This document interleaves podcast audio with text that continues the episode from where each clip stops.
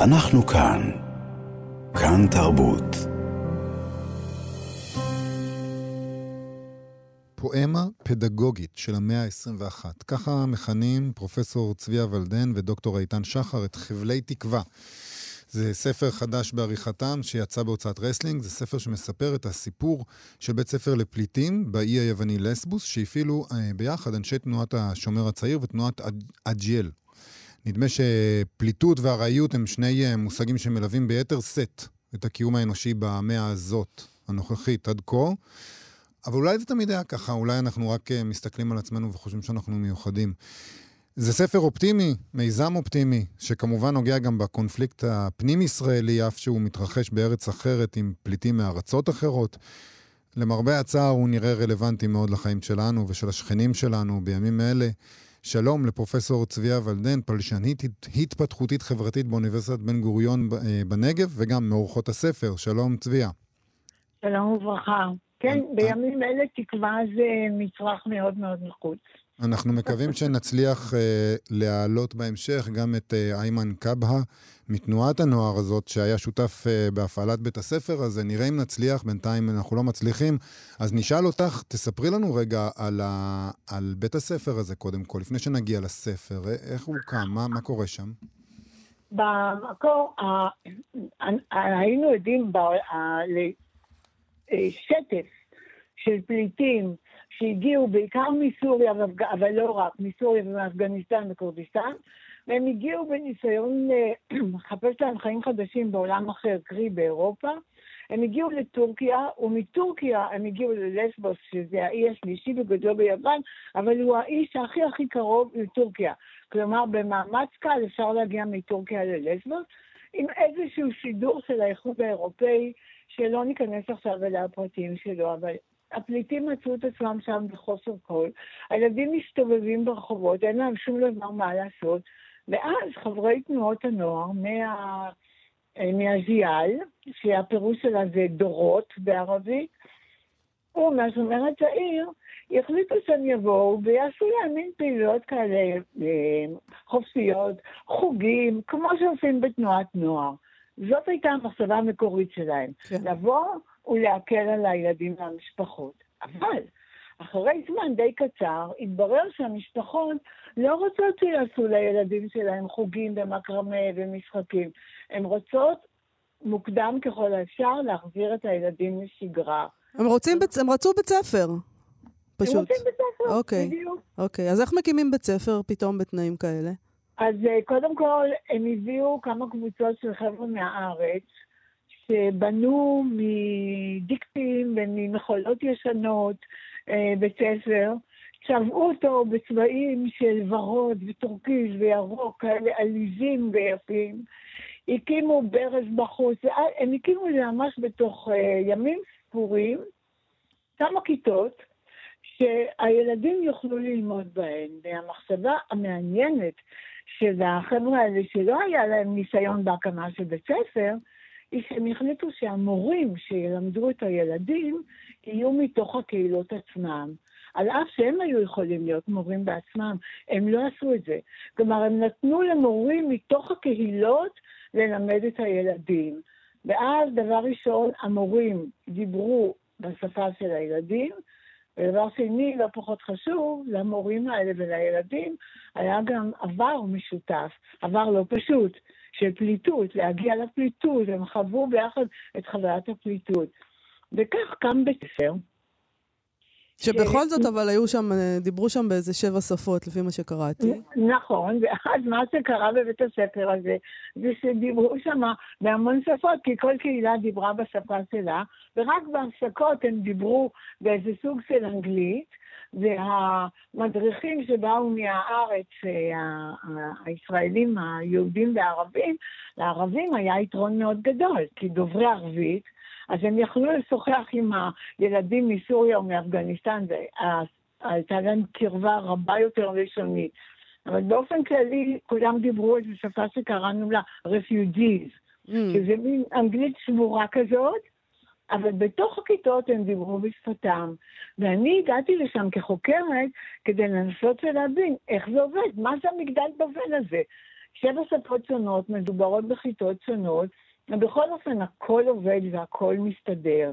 איך זה קורה? איך זה קורה? אז, אז זהו, הכלל הראשון של בית ספר היה זה שכל מי שבא להירשם יכול להירשם. כלומר, כל אדם רצוי, יש מקום לכל אחד בבית הספר, קרי בעולם. הכלל השני של בית הספר היה שהכל מתנהל רק במילים, לא במכות, לא בעונשים, לא בכוח, לא באלימות, רק במילים. ולפעמים זה אומר שאם שני ילדים רבים בחצר, אז אנחנו צריכים להביא שני ילדים ושני מורים ושני מתורגמנים כדי לנסות וליישב ביניהם את הדיבור. אבל הילדים חוו חוויה חדשה שהם לא הכירו קודם לכן, לא כולם הכירו, שאפשר ליישב סכסוכים בדיבור, שדיבור הוא חלופה לאלימות. ואז פתאום יש לך, כל אחד יודע שיש לו מקום, אם הוא רוצה הוא מביא את הילדים שלו. ההורים התחייבו לבוא ולקחת אותם כמובן, וכולם התחייבו לשמור על הכלל הזה של דיבור במקום אלימות. ואז מה שקרה זה שהמדריכים של השומר הצעיר ושל הזיאל הציעו למורים שלא היו מורים מקצועיים, אלא חברים מתוך הקהילה, מין מעטפת כזאת של פעילויות ושל עקרונות שהורידה מהם חלק מהעומס ואפשרה להם להפעיל בית ספר. זה היה פשוט נפלא. אבל רגע, אני רוצה להבין משהו. בעצם אנחנו מדברים פה על בית ספר שהמורים בו הם לא מורים מקצועיים. נכון. וזה דבר חיובי בעצם, את אומרת, זה עדיף ככה. בעיניי, מורים לא מקצועיים הם חומר טוב לעבודה. מדוע, מדוע זה עדיף? מפני שהם לא שבויים בקונספציות. זה דבר ראשון. דבר שני, מפני שהצמיחה היא צמיחה אמיתית. המנהיגים צומחים לתוך התפקיד שלהם כמורים, הילדים צומחים לתוך התפקיד שלהם כתלמידים, כי היו שם הרבה ילדים שמעולם לא היו בבית ספר, וכולנו צומחים לקראת שגרה חדשה. שגרה של בית ספר, ששם שומרים על הזכויות של הילדים, מכבדים את אלה את אלה, ועושים את זה בשפה שעומדת לרשותנו. אני מאמינה שמורים שלא קיבלו הכשרה משוחררים מחלק מהקונספציות שהם מורים שכן קיבלו הכשרה אה, שבויים בהם. אולי צריך לעשות. את זה גם פה, בבתי ספר.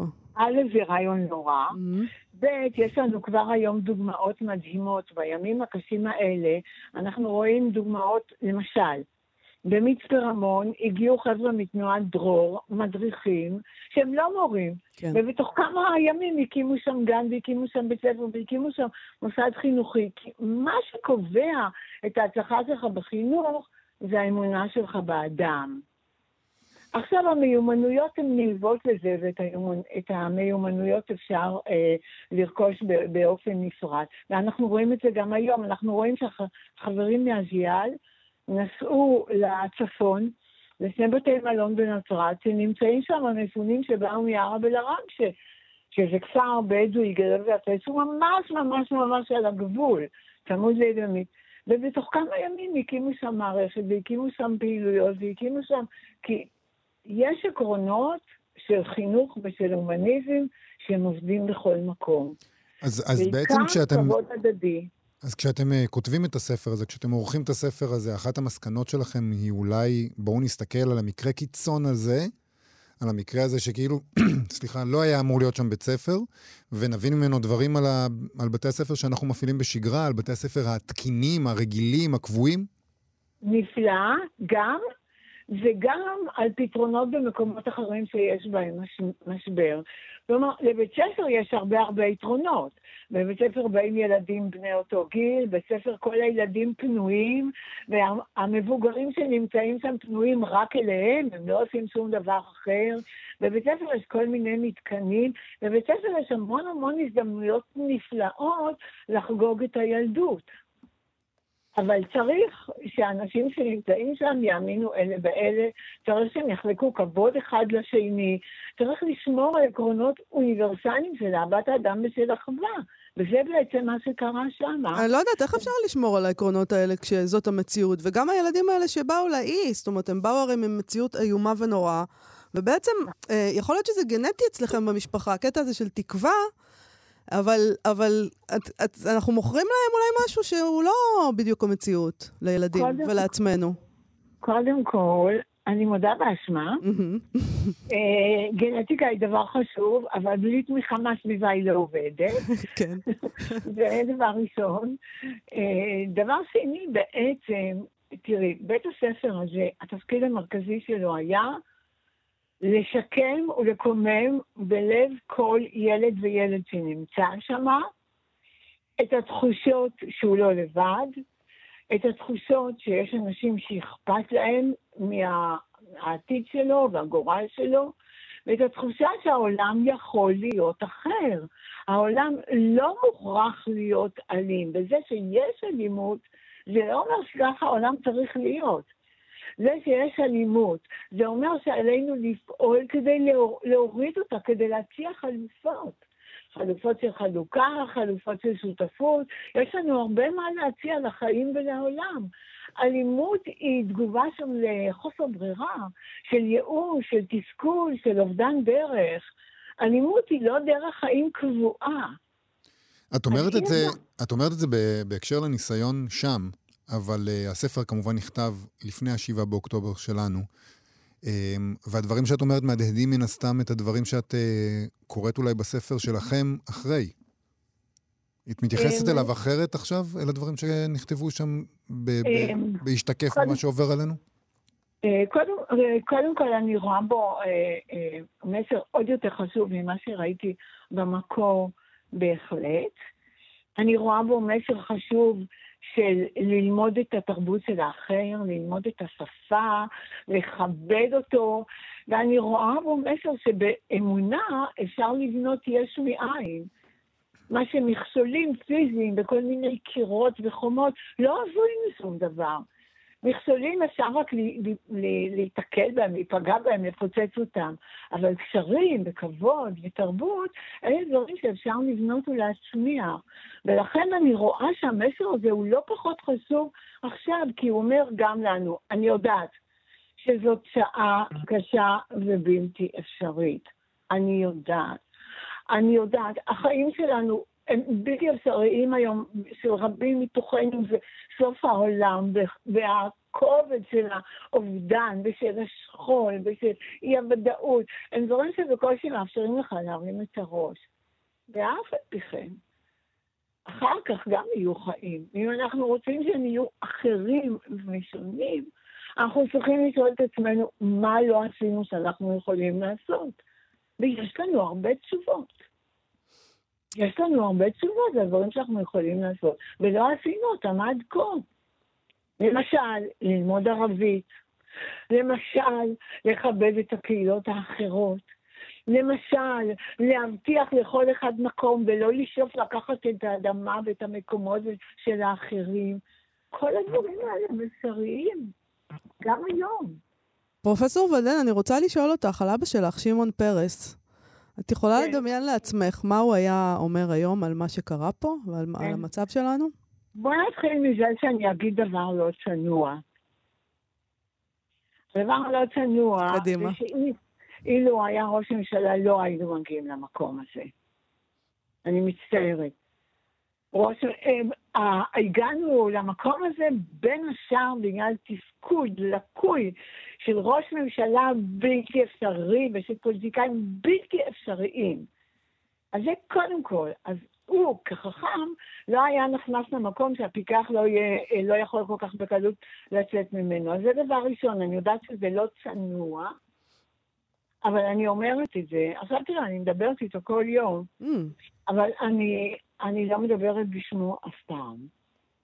אבל אני כן קוראת מה שהוא כתב בספר האחרון שלו. בספר האחרון שהתפרסם כבר אחרי מותו, שנקרא אין מקום לחלומות קטנים, אה, אז הוא כותב, מדינות לא יכולות עוד להרשות לעצמם לחלק את העולם בין אוהבים לאויבים. אויבינו כיום הם אוניברסליים, העוני והרעב והקצנה והטרור. אלה לא מכירים בגבולות והם מאיימים על כל העמים. לכן עלינו לפעול במהירות כדי להפיל את החומות שנבנו במרירות ובעוינות, כדי לבנות קשרים שיובילו לשלום, כך שנוכל לשלב כוחות להתמודד עם האתגרים המשותפים, לנצל את ההזדמנויות הרבות הנפתחות בעידן מחדש. ואני גם עכשיו אומרת בשעה הקשה הזאת, בשעה הקשה הזאת, אין לנו ברירה אלא למצוא את הדרכים לחיות ביחד, אבל ביחד לא רק בתוכנו, ביחד גם עם כל מי שאיתנו על, על, במדינת ישראל, ביחד גם עם כל מי שאיתנו באזור שמסביבנו, ויש לנו עדויות. שאנשים במרחב שמסביבנו רוצים לקשור איתנו קשרים, ורוצים לחיות איתנו ביחד. היינו במקום הזה. עכשיו, ההשתוללות האלימה, הפרועה הזאת, היא תקלה קשה, אבל היא תקלה. היא תקלה. אבל היא תקלה שלא גורמת לך לעצור רגע ולהגיד, רגע, אני לא יודעת, אולי האופטימיות הייתה קצת מוגזמת? את מדברת לא, על זה שיש לא עם מי לדבר ויש עם מי, עם מי. לא, אולי האופטימיות לא הייתה מוגזמת, אולי לא עבדנו מספיק. Mm. אולי לא עבדנו נכון. תראה, אנשים שואלים מה אבא שלי היה עושה. כשהיה, אני הרי לא יכולה לדבר בשמו, אבל אני כן יכולה להגיד מה הוא עשה. למשל כשהיה הסיפור של אנטבה, והיה צריך למצוא פתרון שהוא נראה הזוי מופרך וזה. מה הוא עשה? הוא הקים מועצה של אנשים שכולם קראו לזה בזלזול, בלעג, קראו לזה מועצת, מועצת הפנטזיה של פרס. והוא הושיב קבוצות של אנשים, לא רק אנשי צבא, ולא רק אסטרטגיים, אלא גם סופרים וגם חוקרים וגם אנשים מכל המקצועות ומכל התחומים. הוא אמר, תביאו לי את כל הפתרונות האפשריים, כולל את הבלתי אפשריים. זה מה שאנחנו צריכים לעשות עכשיו. כן.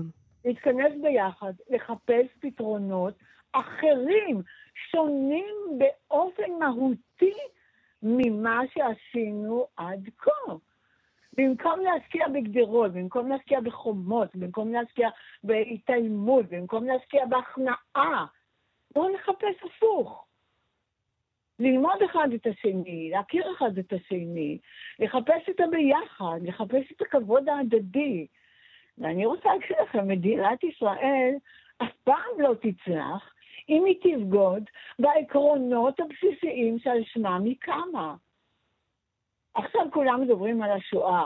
לא מדברים, כשהיה החילוץ של סבנה הראשון, אז אבא שלי אמר איזה משפט כזה, עכשיו יש מדינת ישראל, יותר לא יהיו בני ערובה, שמדינת ישראל לא תציל אותם. כן, mm-hmm. עכשיו יש מדינת ישראל, אבל היא חייבת להיות נאמנה לעקרונות האוניברסליים של הנביאים, של הערכים שלנו, של המסורת שלנו. היא לא יכולה להיות מדינת כוח ועוצמה בלבד. אין לזה שום משמעות.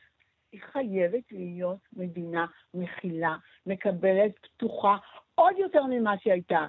עכשיו, אם את שואלת אותי אם האופטימיזם שלי נכנס, קודם כל אופטימיזם בהגדרה, אבל אני לא נאיבית. אבא שלי כותב את זה גם בספר. אל תחשבו שמי שאופטימי הוא נאיבי. הוא לא נאיבי והוא לא טיפש, הוא מחויב.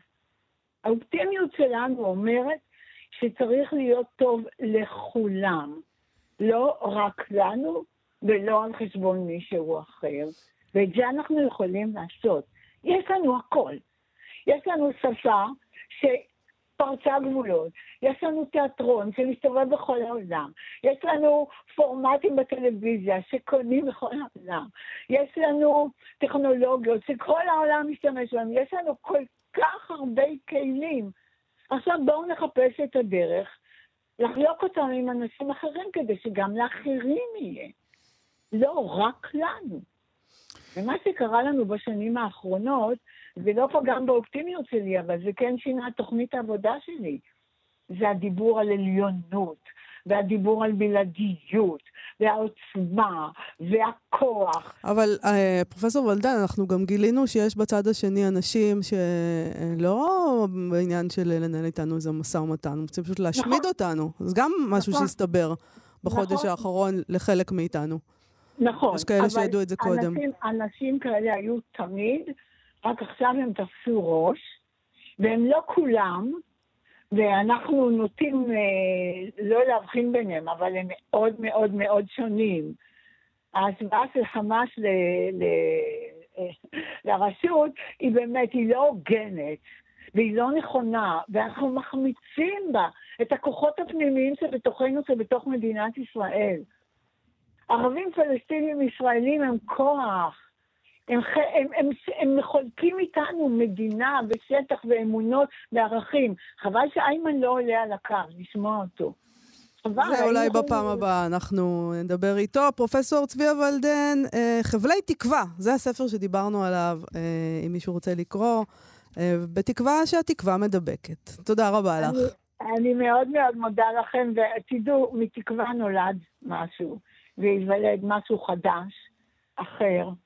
טוב יותר, מחויב יותר, שחולק יותר, שמשתף יותר, למרות כל האבל, היגון הנוראי שאנחנו חווים כיום. תודה רבה, תודה רבה לך. לך. להתראות. כן, כן. אנחנו כאן. כאן תרבות.